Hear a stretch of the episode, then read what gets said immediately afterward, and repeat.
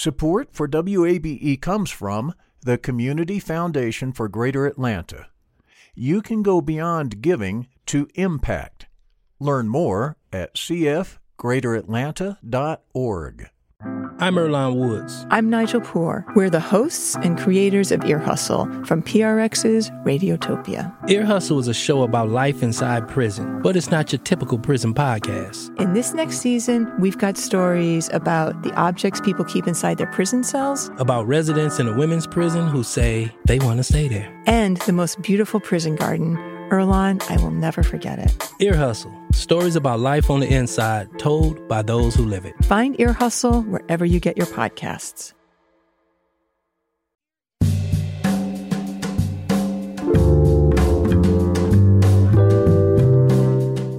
From WABE in Atlanta, this is Closer Look. I'm Rose Scott. Coming up on today's program. It looks like the reports of my political death have been greatly exaggerated. We took our campaign to voters who normally don't support Republicans. Governor Brian Kemp has won his reelection bid after defeating Democratic challenger Stacey Abrams and Libertarian challenger Shane Hazel. We'll discuss how Kemp cruised to victory. Also, it appears a runoff will happen for Georgia's U.S. Senate seat and what it means in the fight for power in Congress. All that and so much more as we recap the midterm elections, of course, with our political contributors, Fred Hicks and Julianne Thompson. Also, this hour, so she didn't, you know, she died without holding a grudge against the school. And I think that that within itself is phenomenal. I can't say that, you know, I would feel the same way. Finally, it is long overdue for three black women denied entry into Georgia State University back in 1956 when it was actually Georgia State College of Business Administration. Myra Payne Elliott, Barbara Pace Hunt, and Iris Mae Welch applied to attend the Georgia State College of Business Administration. They were denied, so they sued. They won, but they were still denied. Well, yesterday, the University System of Georgia's Board of Regents unanimously approved honorary degrees for those three women. We'll revisit a conversation with Crystal Freeman, the daughter of Barbara Hunt. Now, all that's just ahead, but first, this it was a sweep of statewide office races for Georgia's Republicans last night. We'll begin with WABE politics reporter Rahul Bali and how incumbent Governor Brian Kemp's victory comes after a hard fought campaign. Governor Kemp sounded a note of vindication during his victory speech, specifically when it came to the reopening of Georgia during the early days of the COVID 19 pandemic. At one point or another, the national media, Stacey Abrams, the healthcare pundits, far left activists, liberal donors, presidents, both current and former, they all were attacking Georgia. Kemp's victories over Abrams and a Republican primary challenger backed by former President Donald Trump will likely lead to a higher profile nationally and more conversations about Kemp's future beyond being governor. Rahul Bali, WABE News. Kemp's victory over Democrat Stacey Abrams marked the end of their rematch. In an emotional speech, Abrams spoke to supporters at a hotel in downtown Atlanta, and after congratulating Kemp, she looked to the future. I see in this crowd women and men who have been a part of this journey since I put my name on a ballot in 2006. And while I may not have crossed the finish line, that does not mean we will ever stop running for a better Georgia. In that other race at the top of the ticket, the Georgia Senate race remains undetermined between former UGA football standout and Trump-backed Republican Herschel Walker and incumbent, incumbent Democrat Senator Raphael Warnock. And Sam Gringlas has that story. Herschel Walker's election night party wrapped up earlier in the evening, but just before 2 a.m. at a hotel ballroom in Atlanta, Raphael Warnock took the stage for a second and final update of the night. I may be a, a, a little tired for now. But whether it's later tonight or tomorrow or four weeks from now, we will hear from the people of Georgia But what's already clear is that Walker underperformed his fellow Republican, Georgia Governor Brian Kemp, likely in part because Walker's campaign was dogged by scandals from the start. If neither Walker nor Warnock wins 50% of the vote, the race will head to a runoff December 6. Sam Gringlas, WABE News. Herschel Walker did speak to his supporters right before midnight. So I want to tell y'all if you can hang in, hang in there a little bit longer just hang in there a little bit longer because something good, it takes a while for it to get better. And it's going to get better. And as of right now, neither candidate has 50% of the vote. As for other members of Georgia's congressional delegation, Democrat Lucy McBath won Georgia's 7th congressional district in the northeast suburbs. That's where that is. As we hear from Shaman Cruz, McBath previously represented the 6th district. McBath represented the 6th district for two terms but the Republican controlled state legislature redrew the district, and that forced McBath to run in the 7th against incumbent Democrat Carolyn Bourdeaux in the primary. She won by a large margin over her Republican candidate Mark Gonsalves. One of McBath's main issues has consistently been gun control and safety measures. Her son was fatally shot in 2012. Shemaine Cruz, WABE News. And our apologies, that is Shemaine Cruz, and welcome to our WABE News team. Now, controversial Georgia Republican Marjorie Taylor Greene was reelected to the House of Representatives. Alex Helmick has that. Greene has embraced conspiracy theories, made threats against other members of Congress, and refused to accept the results of the 2020 election. She's also recently called for the U.S. to cut aid to Ukraine. Greene's actions led her to being stripped of her committee assignments last year in the House, but her Northwest Georgia district is a Republican stronghold, and after winning her primary, she was a heavy favorite in the general election. House Minority Leader Kevin McCarthy has said if Republicans retake the chamber, Greene would be allowed back on her committees. Alex Helmick, WABE News. Well, it was a big night for other incumbents. For the Democrats, Congresswoman Nikema Williams, Congressman Hank Johnson, David Scott, no relation, and Sanford Bishop, they all won. For the Republicans, Buddy Carter, Drew Ferguson, Austin Scott, also no relation. Andrew Clyde, Barry Loudermilk, Rick Allen, yes, they all won too. And the Republicans gained a seat in the House with Rich McCormick's victory in the newly redrawn 6th congressional district. Now back to those statewide offices. Republican Richard Woods has in, in earned a third term as state school superintendent, and Martha Dalton has those details. Woods defeated Democratic challenger Alicia Thomas Searcy to keep his seat. The Georgia Association of Educators endorsed Woods in the race, citing his background as a classroom teacher. Searcy served as a state lawmaker and ran a group of charter schools. While in the legislature, she supported some bills Democrats didn't like. They include a tax credit scholarship program and a proposed charter schools expansion. Woods ran on a record of supporting pay increases for teachers and reducing the number of tests required in schools. He has said during a third term He'll focus on issues like school safety and updating the state school funding formula.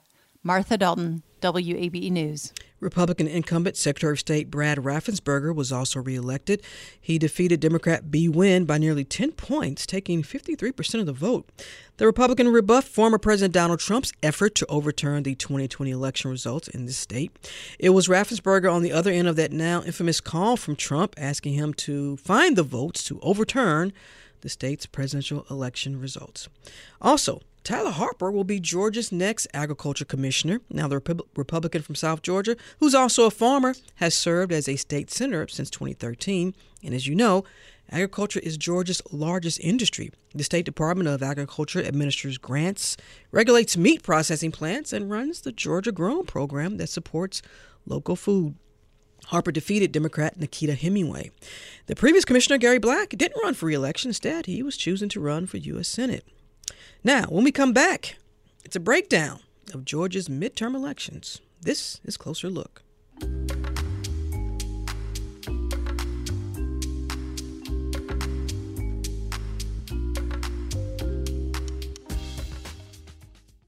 Support for WABE comes from the Community Foundation for Greater Atlanta.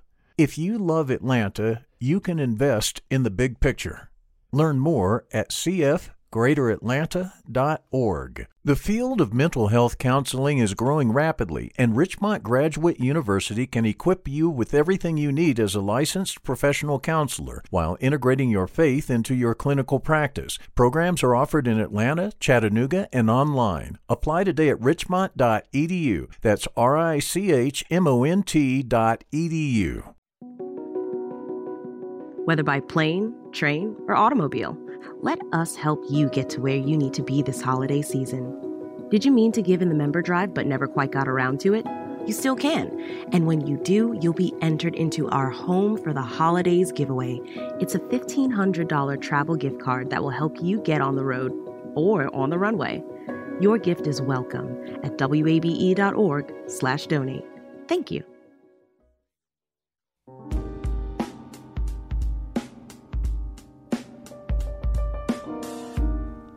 Closer Look continues from WABE in Atlanta. I'm Rose Scott. Republican Governor Brian Kemp made it clear to his base of supporters that his reelection was made possible by garnering new supporters. We took our campaign to voters who normally don't support Republicans because no matter where you live or what neighborhood you are from, hardworking Georgians want their families safe, their streets safe, and they want good paying jobs and a quality education for their children. During his victory speech, Kemp emphasized his ability to hold off Democratic challenger Stacey Abrams. And we all know that my opponent disagreed. But looking at the results tonight, we made sure that Stacey Abrams is not going to be our governor or your next president. As for the race at the top of the ticket, it appears a runoff will happen for Georgia's U.S. Senate seat. And so that means, well, what does it mean in the fight for power in Congress? Well, there's lots to get to, so let's welcome in our regular political contributors. Julianne Thompson, a Republican strategist and the president of Main Street Network Strategies, and the trader Fred Hicks, an Atlanta based political strategist and demographer who was on another network last night. it wasn't a radio network, though. I don't care. No, actually, we, are fine with that. Congratulations to both of you. And, and Julian, you were on what? BBC, Canada Network, somewhere? Y'all are all over the place, but that's okay. Did y'all mention? But we're we're home now. You're home. Yes, you're home. You can always come home. Uh, Julian, let's begin with you. Your overall reaction to the national results thus far. We still have some races that need to be conclu- concluded in terms of whether it's a, a, runoff or officially declared. But just from the national uh, perspective, the Republicans didn't do bad, but folks thought they would really, really get a lot more than what we know so far. Yeah, you know, I was looking back, and you know, I take notes at every time we we talk on your show, and I was looking back at my notes from the things that Fred and I have said over the past month. And I think both Fred and I were right uh, because we agree a lot of the time. We were right on target with the way things turned out last night. I think we both said um, we expected Republicans to take the House, but not necessarily a red wave. Mm-hmm. And that is exactly what happened. We both expected a runoff. Um, and we both thought that Georgia could once again be ground zero, which it was. Now, I'm not sure what Fred's breakdown was as far as uh, who would take which seats in the mm-hmm. Senate, but we, but we both needed that each each side needed uh, needed five seats to to take control of the Senate.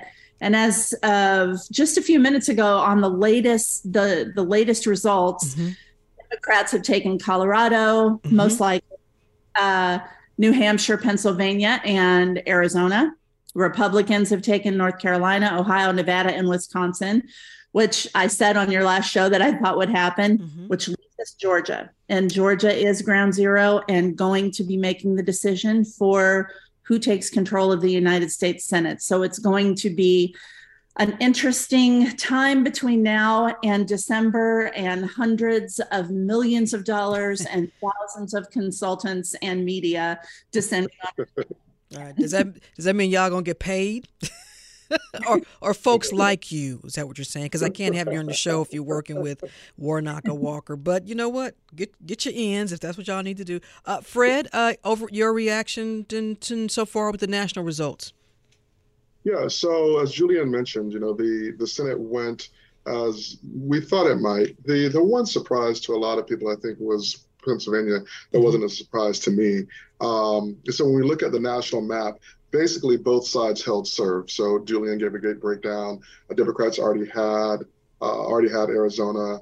Uh, the one flip for each side is Rep- Republicans held Pennsylvania previously, so that was a flip, and Nevada flipped from Democrat to Republican. So right now we're at a state of homeostasis, which does everything holds, as Julian mentioned, it's all going to come down to Georgia for control of this of the uh, the chamber, and so you know that is going to that sets the stage for uh, some people might say a miserable holiday season because the election is December sixth, which means it expands Thanksgiving, mm-hmm. but it also is going to to use a colloquial phrase, it's going to kill all the noise that surrounded yesterday's election, mm-hmm. uh, both locally and nationally, and people will be able to focus and directly on uh, on Herschel Walker and Senator Warnock, and I think that's favors Senator Warnock. To be honest with you.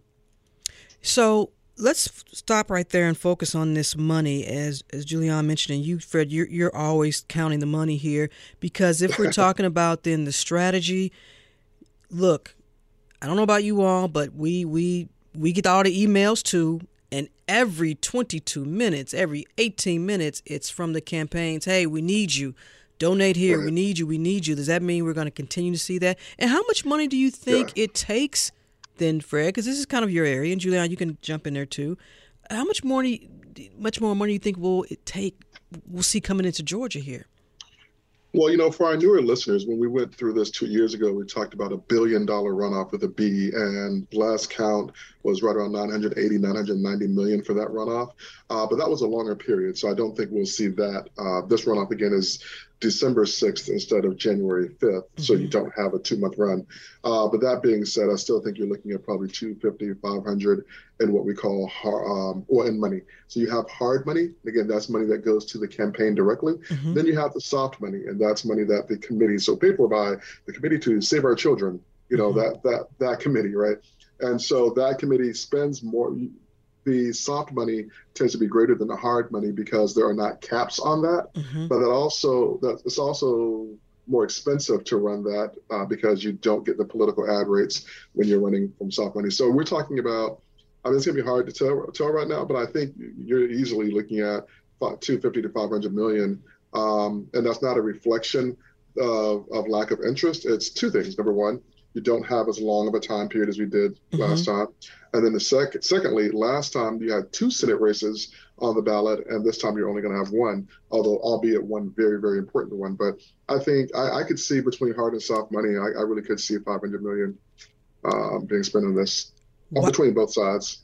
500 million. Wow. Julian, you agree with that? We're going to see a lot of money coming into Georgia.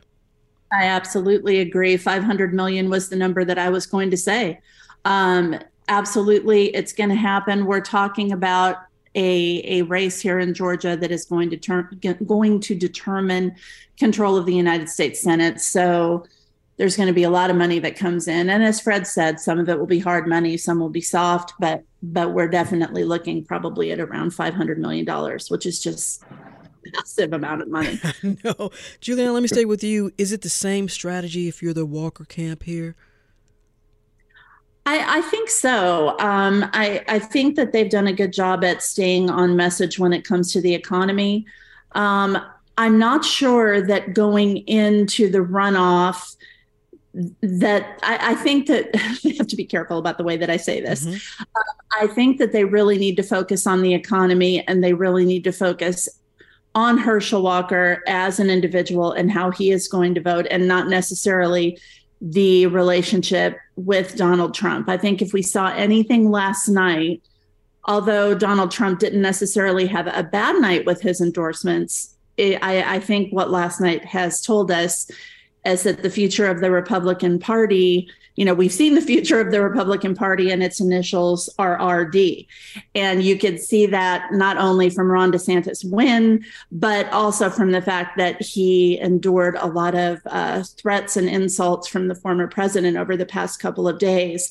Obviously, there is some some worry and some insecurity there when it comes to a DeSantis run in 2024. So I think that the Walker campaign has to be uh, very careful the way that they package the candidate in the runoff to make sure that we're focused on the, the issues and what Herschel Walker brings to the table, which I think they did a good mm-hmm. job of in in the general. Fred, you had said before that perhaps the Democrat strategy of trying to, if they were going to try to home in on on the issues with Herschel Walker's alleged uh, as relates to abortions and domestic violence, but you had said, look, it is as long as his the Republican the R was behind his name, that would carry him. It's now appears to carry to a runoff. What is the strategy then for the Democrats? Can you you still keep hammering on that, or do you try to focus yeah. on something else? So I hope that the Republicans deploy Julianne's strategy because of that she outlined, and it's not an attack on my, on my friend here, but I think that that would lead to uh, an even bigger victory for Senator Warnock. Let's talk a little bit about what happened last night. I think there are two things as it relates to the Senate race. Number one, you know, Democrats lost every statewide um, race mm-hmm. except for this one, and I think that's very telling. That not only did did um, the Senator Warnock go into a runoff, he he at least as of last vote count was ahead of Herschel Walker, and so I think that's that's a real strong statement um, and a testament to his strength as a candidate, the strength of the campaign, and the strength of his strength as a person. And beyond just Georgia, if you look at what happened in the Southeast, Julian just mentioned Florida. I mean, remember two four years ago, the Democrats lost Florida by 32,000 in the governor's race and only what, half of that in the Senate race. And now you see that in Florida, I mean, talk about 17 point wins. So mm-hmm. Senator Warnock uh, is the shining star for the Democratic Party in the entire southeastern region of the United States. If you look at what happened last night. But, but at the same time, if you also look at what happened yesterday, uh, Senator Warnock had a lot of room to grow. Mm-hmm. The inner five counties, the Democratic areas, uh, uh Southwest Atlanta, Clayton, DeKalb, those areas underperformed. Uh, they didn't get the number of votes they needed to get out of there. Uh, I think it's probably a function of not, you know, uh, of some of the things they, they could have done different and should have done different. I think and hope they will do different this go mm-hmm. around. But he had more space. He had more room to grow mm-hmm. Uh, last night. He so he the, so clearly he's a strong candidate. But B, uh, there's room to grow. And then we'll throw in one, one other thing there. I don't think that the Georgia Republicans are going to have a choice when it comes to Donald Trump. He's set to announce next week. And with that, that's going to make this a fundamentally different election because he is putting himself on the ballot. Well, and that's interesting. And I, and I want to go ahead and, and just jump to a cut. We were going to actually play it a little bit later, but we had Devin Barrington Ward on last night. Uh, he was a Demo- progressive, but Democrat, but more of a progressive.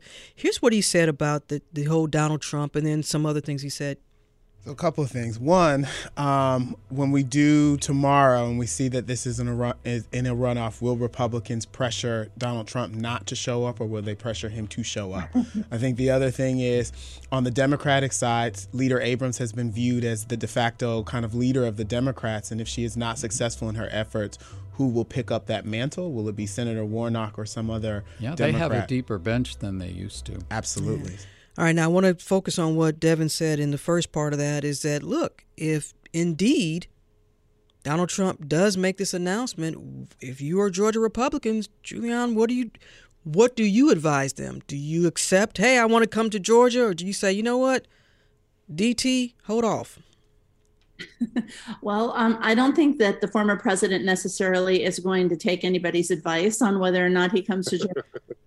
to make that decision on his own. Um, I I was glad that he held off until after the midterms to announce, and I really wish he would hold off until after the runoff. But he's going to make that decision as well. I can't speak to what the Republican Party is going to do in Georgia, or what they're going to say about it, or what the RNC is going to say about it. Mm-hmm. Um, but I but I do think that the 2024 election um, is is definitely going to be one to watch, and it's not going to just be Donald Trump decides to run and all the other Republicans go home and and and support you know mm-hmm. him and his candidacy. I I think we're looking at you know anywhere between four and eight candidates running right. on the Republican side. Well, let's talk about Georgia. Oh, go ahead, Fred. Well, um, I want to say something. It's interesting. You know, uh, she mentioned the future of the party. Julianne mentioned the future of the party's initials are RD. But I think that uh, if the governor, if Governor Kemp wanted to, he really could make a strong case to the national donor base. Number one, you look at his, the donations to his leadership committee, he really expanded his network this year and to uh, Ron DeSantis Trump type donors. But then beyond that, he can make a statement that no one else in, in, in the entire country can make. And that that is that he took on and defeated Donald Trump mm-hmm. and Stacey Abrams in the same year. And so he can paint himself in whatever way he wants, whether it's a, a moderate arch conservative, a moderate right, far right. But his claim in that he defeated David Perdue 73 27 mm-hmm. with the president, former president being there, you know, doing everything he could to to to, to take him under.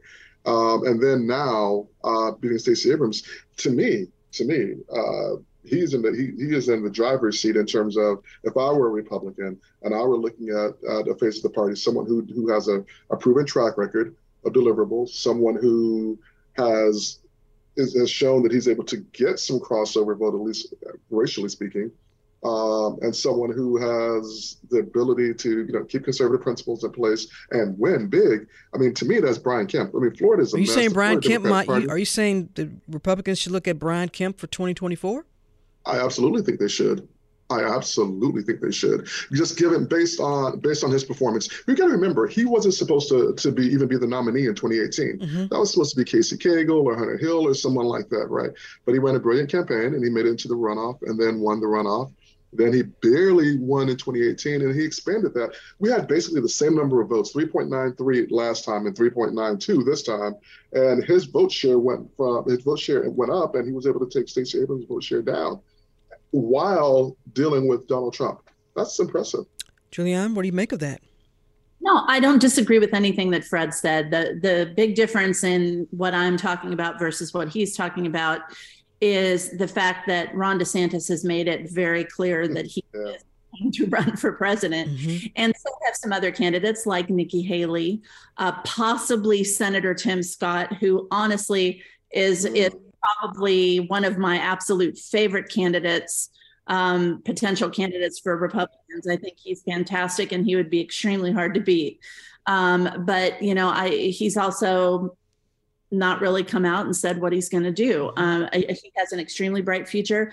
Brian Kemp, if he decided to do this, which he has not talked about, and why I have not mentioned him, um, if he decided to do it, Fred is right. He could be packaged um, according to his successes here in Georgia and according to uh, his campaign success with both his gubernatorial races and and the way that he kept the state open during COVID and and just the the fact that he has appealed to people across the board and appealed to a lot of uh, rural Georgians and mm-hmm. farmers. And I think he could bring a lot of votes home to Republicans that are not necessarily there right now. So I think he would be a great candidate. I agree with Fred. In terms of the demographics you all have talked about, and then Governor Kemp actually mentioned it in his victory speech in terms of we reached out, we reached to other Georgians who normally might not have voted for Republicans.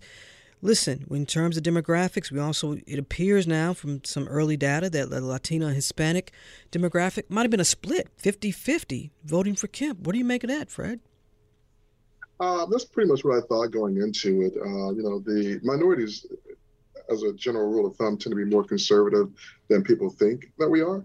Um, and so I didn't, I, I wasn't surprised by that. I think also there was a lot of effort on the part of the Republicans to reach out not just to black voters but to Hispanic voters with a message around economic security uh, and support for small businesses and the Hispanic and well Asian Asian American, Hispanic, and African American communities have a strong streak of entrepreneurship through there, and so I think that really spoke to to uh, to issues. And and um, I think the Democrats the fact that they actually made a real big effort in the Hispanic community, um, I think that Democrats can take heart that it was only a 50 50 split mm-hmm. because I think it, it, very well could have gone hard in the other direction. Well, Fred, I want to talk about 2018 Stacey Abrams versus 2022 Stacey Abrams. I'd heard some folks say it wasn't the same electrifying Stacey Abrams from 2018. What happened? Well, she had a different opponent for sure. Um, you know, Brian Kemp, Governor Kemp had a track record as opposed to what we thought he was going to do. But aside from that, I think that there were a lot of missed opportunities. Um, I thought at the time that it was a mistake for her to announce shortly after the mayor. I think it was the day after the uh, Mayor Dickens won. That kind of rubbed people the wrong way. So there's a lot of little things that uh, led to sort of death by a thousand cuts, so to speak. So just a lot of things here and there. The picture inside uh, at the Decatur school where all the kids had on masks and she didn't. Um, but then I think also you think that was an, you think that that a, a, bunch of little things, okay. a bunch of little things added up. Uh, in terms of the big stuff, um, you know, the governor made a big point of talking about him having 107 sheriffs endorsing him, and she didn't have any. And I don't, I don't understand why the campaign did not go after local endorsers. Um, you know, whether you're talking about shares, commission shares, commissioners, and all that. We never saw the campaign roll that out, and and the governor made heavy use of that, and it was a bad it was bad optically. Um, you know, I think that well, this is something we, we will certainly continue talking about, but I do think there were a lot of missed opportunities. And broadly speaking, let me say this Democrats are going to have to really work on messaging. Mm-hmm. Republicans have a great, simple way of communicating with voters. And, you know, uh, Democrats just, we, we, we, really struggle with that. And I think that was, again, in, in the case of the Abrams campaign, there's a lot to say, there's a lot to think about with that. But I think um, ultimately, again, you know, there, was some, there, were, there were a lot of little misses. And then on the messaging side of it, again, it was I think it was just way too complicated um, and complex. Whereas and, the Republicans just homed in on the economy and the inflation and telling folks, and I said this last night in our election special. Look in your wallets, look in your pocketbooks. That's what we're talking about, whether you agree with it or not. But that's the message that they. There were some other issues, but they, all the Republicans throughout the nation, they were driving that message home. Absolutely. You know, I traveled a lot during this election cycle. I was in LA this past weekend. I was uh, home in Florida a lot. And it was interesting to see the uniformity of the messaging. Uh, they talked a lot about transgender kids, right? So they made so yeah, they had a dual uh, message of economic matters and you're we're losing our country you know, to the liberals on the the very visible, tangible thing. I saw a commercial down there with, with a seat in Florida um, that they were able to flip in the state senate, where you had Corey Simon, a former FSU player, talking mm-hmm. about that. So it was, it was really interesting. And we just got about a couple of minutes left, Julian. I want to get your thoughts on this because, in talking about 2024, it may it's, it's not too it's never ever too early. Um, going looking at 2024, what do you think is going to happen between now and then? Will we see uh, more? Will we see the Republicans still try, or does it really depend on what happens now with Congress? Because Republicans say, look, we know we can pull some voters we haven't pulled in the past. Let's look at Georgia, and might they use that playbook throughout the nation? Well, first of all, it's going to be a wild ride. There's absolutely no doubt about that when it comes to primary. Um, I just wanted to touch on something that Fred said a second ago about messaging and the uniformity of Republican messaging across the country and the fact that we have talked about before that that Democrats really were not talking about economic issues, except for people like Ryan and Shapiro, mm-hmm. who even who like if you watched anything on MSNBC last night, you saw uh, James Carville, who came on there, who is just a veteran star campaign consultant for the Democrats, who said, Our problem is messaging. We're way off. And we're not talking about and candidates like Shapiro and like Ryan are. And that really needs to be the future of the Democratic Party. And it just doesn't, he said, no matter what we say, we just can't seem to hammer that home uh, to the Democrats who are in charge nationally right now. And so I am hoping that they continue down that same path and uh, in 2024 because uni- the unifying message of the Republicans um, when it comes to economic prosperity is going to be what wins for us in 2024. All right. I like that. It's going to be a wild ride. Just be a name, put that on a shirt. Julianne Thompson, a Republican strategist and the president of Main Street Network Strategies, and also Fred Hicks, an Atlanta based political strategist and demographer. As always, good conversation, good analysis. Thank you both for taking the time. I really appreciate it. Get some rest. You both deserve it. Thank, Thank you. Rose.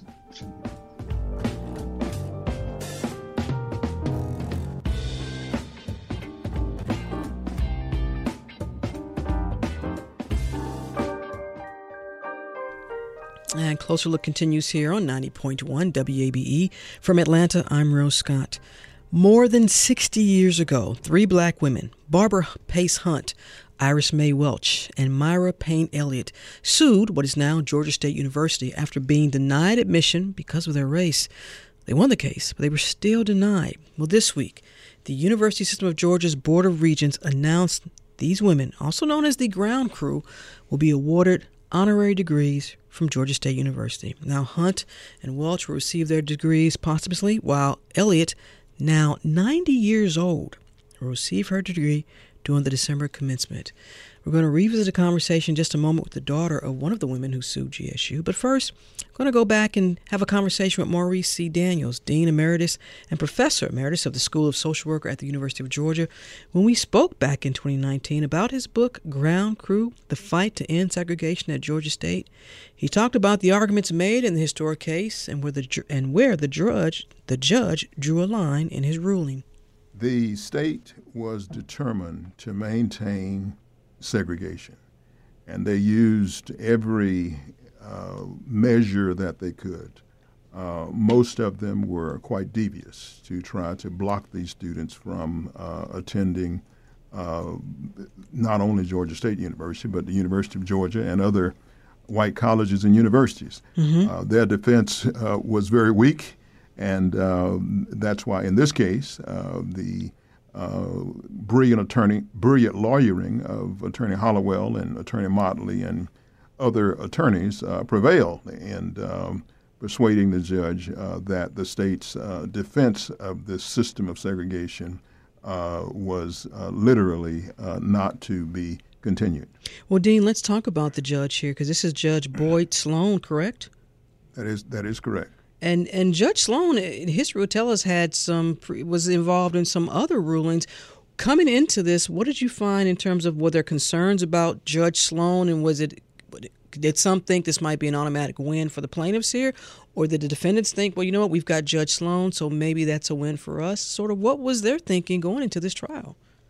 In my interview with uh, by that time she was a federal judge, federal judge Constance Baker Motley. Uh, she said that the, they were quite surprised uh, by the favorable ruling mm-hmm. uh, by uh, Judge Sloan. Uh, Judge Sloan stepped up and honored his judicial responsibility and, and made the right decision. He is on the right side of history, mm-hmm. Uh, so to speak, in regard to ruling in favor of. Um, eliminating and declaring uh, unconstitutional the segregationist practices of uh, Georgia State and the Board of Regents. Well, Dean, but there were also some limitations to this his ruling, correct? Because from what we understand, I don't want to give too much away, but the plaintiffs weren't able to enroll as a result of the ruling. That is indeed correct. Uh, the judge declared that the practices uh, uh, in, of the regents uh, and Georgia State were in fact unconstitutional. Mm-hmm. He did not go and take the next step and order the admission of the plaintiffs to Georgia State. He left that to the discretion of the university and the regents to do the right thing. Uh, sadly, in the late 1950s, uh, whites who propped up the segregationist system were not inclined to do the right thing. Uh, two years later, uh, in the University of Georgia case, mm-hmm. and incidentally, the Georgia State case, in, as, in many ways, uh, paved the way uh, for the success in that case. The judge in that case, federal judge William Bootle, also declared that the University of Georgia uh, was in violation of the United States Constitution. Mm-hmm. he went one step further. Not only did he declare that UGA uh, UGA's practices at that time, segregationist practices, were unconstitutional. He also ordered the immediate admission of Charlayne Hunter and mm-hmm. Hamilton Holmes. He ruled on Friday and ordered their admission on that Monday, so he did not allow for the kind of discretion which Judge Sloan did. Wow. That is Maurice C. Daniels, Dean Emeritus and Professor Emeritus of the School of Social Work at UGA, and author of The Ground Crew The Fight to End Segregation at Georgia State. All this comes as the University System of Georgia's Board of Regents now have approved honorary degrees this week for Myra Payne Elliott, Barbara Pace Hunt, and Iris Mae Welch. These are the three black women who sued to desegregate what is now Georgia State University. And earlier this year, I spoke with Crystal Freeman, the daughter of Barbara Pace Hunt, about her mother's legacy. And we started by recalling, well, her favorite memories of her mother. One great memory I have is that she used to always say, if it's to be, it's up to me. Yeah. She used to say that all the time. If it's to be, it's up to me. Can you recall when you first learned about your mother's role with these two other women in trying to, in, in suing to desegregate what was then it was a different institution, but we call now Georgia State University. Can you recall the first time you you learned of her involvement in this? Well, I learned about it actually uh, in high school. She did. She didn't talk much about it prior to high school.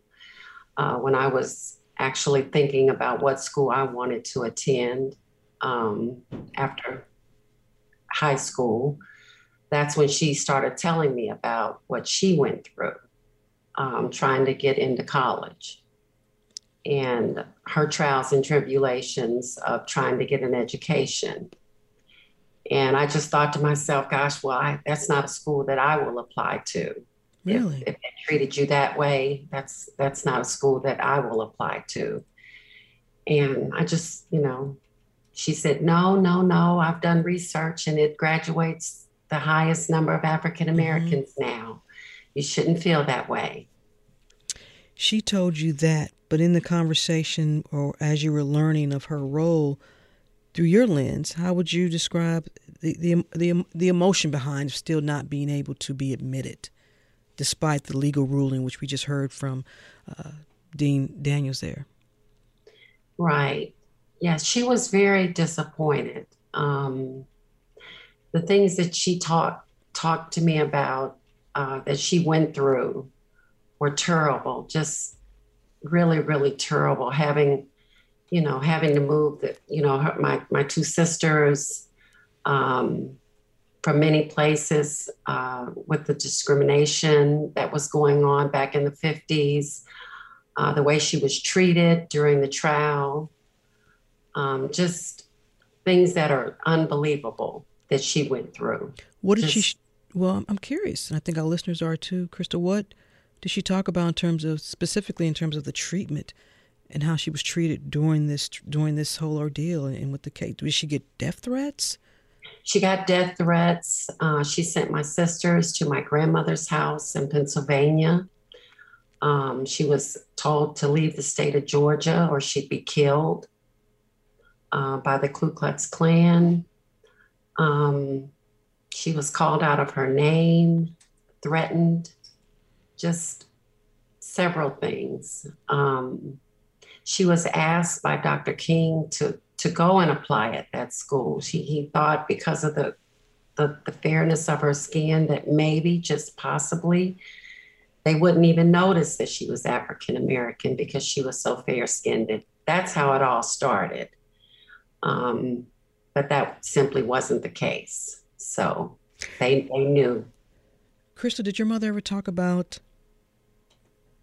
I don't want to use the term giving up, but did she ever talk about reaching a point where maybe she had some regrets, or or maybe you know she said, you know, maybe we just sort to just drop it. Did did she ever talk about that? Never, never, not once. Um, she she simply wasn't that type of person throughout her entire life for, for whatever she she did. She was never a quitter. Um, she, you know, she was the type of person, you know, with, with whatever she did, whatever she set out to do, mm-hmm. she had the type of determination unlike anybody that I've ever met to this day. Um, I wish I possessed the same quality. I don't give up, but I don't. I, I don't. Um, if I could be half the person that she was, I, I, I'd be pretty good. But no, she never gave up. She, um, no, she was never a quitter. As we heard in that piece, although, in a sense, they won, they were still denied entry.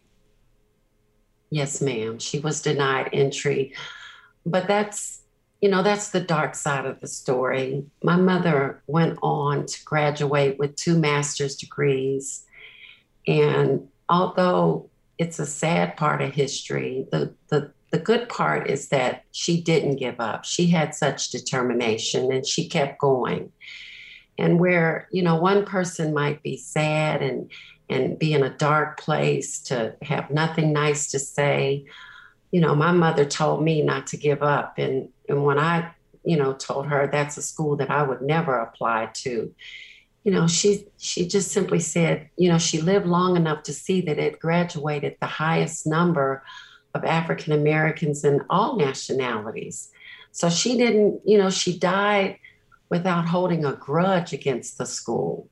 And I think that that within itself is phenomenal. I can't say that, you know, I would feel the same way.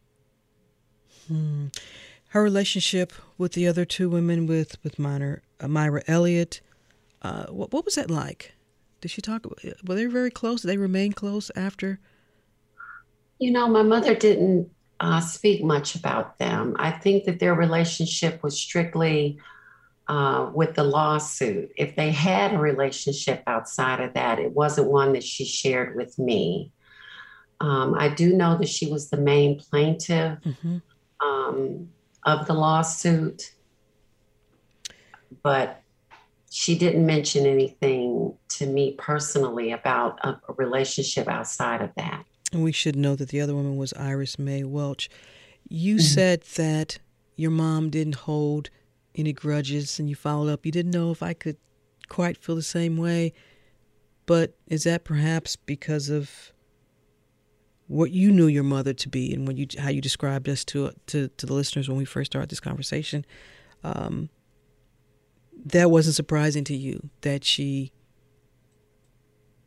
did not hold a grudge. When she look not just maybe maybe some will say well it's not fair against the university but look the death threats kkk all of that she would be she would be well within her right if she did. Oh yeah. She would be well in her right um yeah i i say that because any you know anything my mother did, she never um, she never held a grudge about really anything. Uh, growing up with her, you know, her working on different jobs, you know, she just was the type of person, you know, she was a live live and let live and you know, a godly woman um, she just didn't hold grudges. She just, she just didn't hold grudges. I, I just don't know anybody like her. Um, she didn't have time for drama yeah. and, you know, negativity. She just kept pursuing whatever it was that she was doing. She just always just kept plugging away. Now I will say this because you are your mother's child because you were persistent. You you lobbied, you advocated, you told Georgia State, look here. Y'all need yeah, to do something. Y'all need to do something to recognize what my mother and others did here. Well, it was a struggle for me. Mm-hmm. Um, it it was a ten year struggle, and I will admit to you, I started out with wanting a tree planted, and I have still to this day not gotten a tree planted in my mother's name. So go figure. Well, go Georgia, figure. Georgia State has bought up a lot of property. There's definitely some room down there. Well, I've been told by many people that there's not not enough room to plant a tree. So I haven't given up though. Who told you that? May I ask? Uh, yes, the the the uh, well, they have a new president, but the former president told me that. Mark Becker. Yes. Well, there's a new president, so you can reach out to the new president, and I think, um, no, I don't know. Maybe you'll get a different result. What do you want folks to know about your mother, Barbara Hunt, I would like people to, to know that she believed in an education and the importance of one, that she never gave up on an education. And it's the one thing, if there was anything that my mother taught me, is that it's the one thing that, that can't be taken away from you. you know, and I think it's something that this generation has just really lost. And she was she was a teacher. You know, my mother was a teacher. I don't know if people know that. Mm-hmm. And it's so important to have an education because it is the one thing that they can't take from us. And education equals power. And, you know, that, that's that's something that I'd like for people to know that she believed in an education and the importance of it. And I just wish people knew that about her. Often, when we talk about progress and we look to history, folks will say, well, then part of that is acknowledging and recognizing the injustices. And as you continue to fight for, even if it's just more than a tree, but definitely one would argue that your mother and the other two women deserve more than a tree. And then you make this connection that we know that Georgia State University does graduate the highest number of African American students in the nation. Yes. Yes. What year did you lose your mother, Crystal? I lost my mother in 2005. Yes, ma'am. 2005. It's been 17 years. Mm-hmm. And it doesn't seem like it's been that long, but it's been that long. Oh, and the reason that the reason why the tree is so significant is that my mother loved nature. Mm-hmm. You know, she loved trees, and um, yeah. Not that anybody cares, but my mother loved trees. I think a lot of people care. Thank you. I think a lot of people care. Crystal Freeman, the daughter of Barbara Hunt, one of three women who sued to desegregate what we now know as Georgia State University, but still were denied entry. Crystal, thank you so much for sharing your mother's story. I really appreciate it. And look, if, if Georgia State won't give them a tree, we'll plant trees around here at Public Broadcasting Atlanta, WABE. I'll make sure of that. We got room for some trees. Thank you, Miss Scott. Thank you. And now, Crystal's mom and the other two women will receive more than trees. They will receive honorary degrees next month. By the way, Georgia State President this week said of these women, this is Georgia State President M. Brian Blake, quote, these courageous women changed the course of history and were each trailblazers in their own right. He goes on to say, we are deeply grateful to them and are honored to give them the recognition they so richly deserve. That is from Georgia State President M. Brian Blake.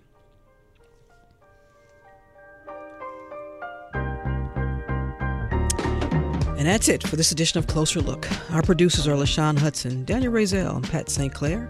Our engineer for the day was Daniel Razel. He too rides a bike.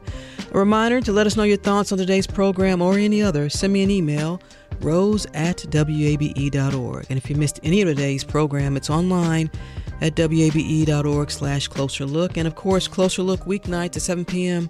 as well as in our podcast. So subscribe to Closer Look wherever you like. Stay tuned to 90.1 WABE Atlanta. I'm Rose Scott.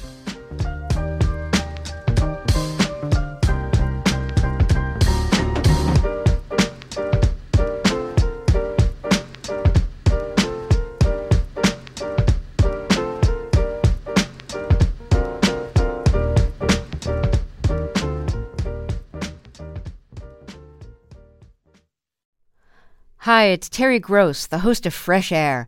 We bring you in depth, long form interviews with actors, directors, musicians, authors, journalists, and more. Listen to our Peabody Award winning Fresh Air podcast from WHYY and NPR. Local, state, national politics. WABE and NPR have the coverage you need. I'm Jim Burress, host of WABE's All Things Considered. Whether it's on the air at 90.1, streaming online, or connecting through our mobile app, WABE keeps you on top of election 2024 in what's sure to be a pivotal year in politics. And for candidates and ballot information, visit our election hub at wabe.org/election 2024.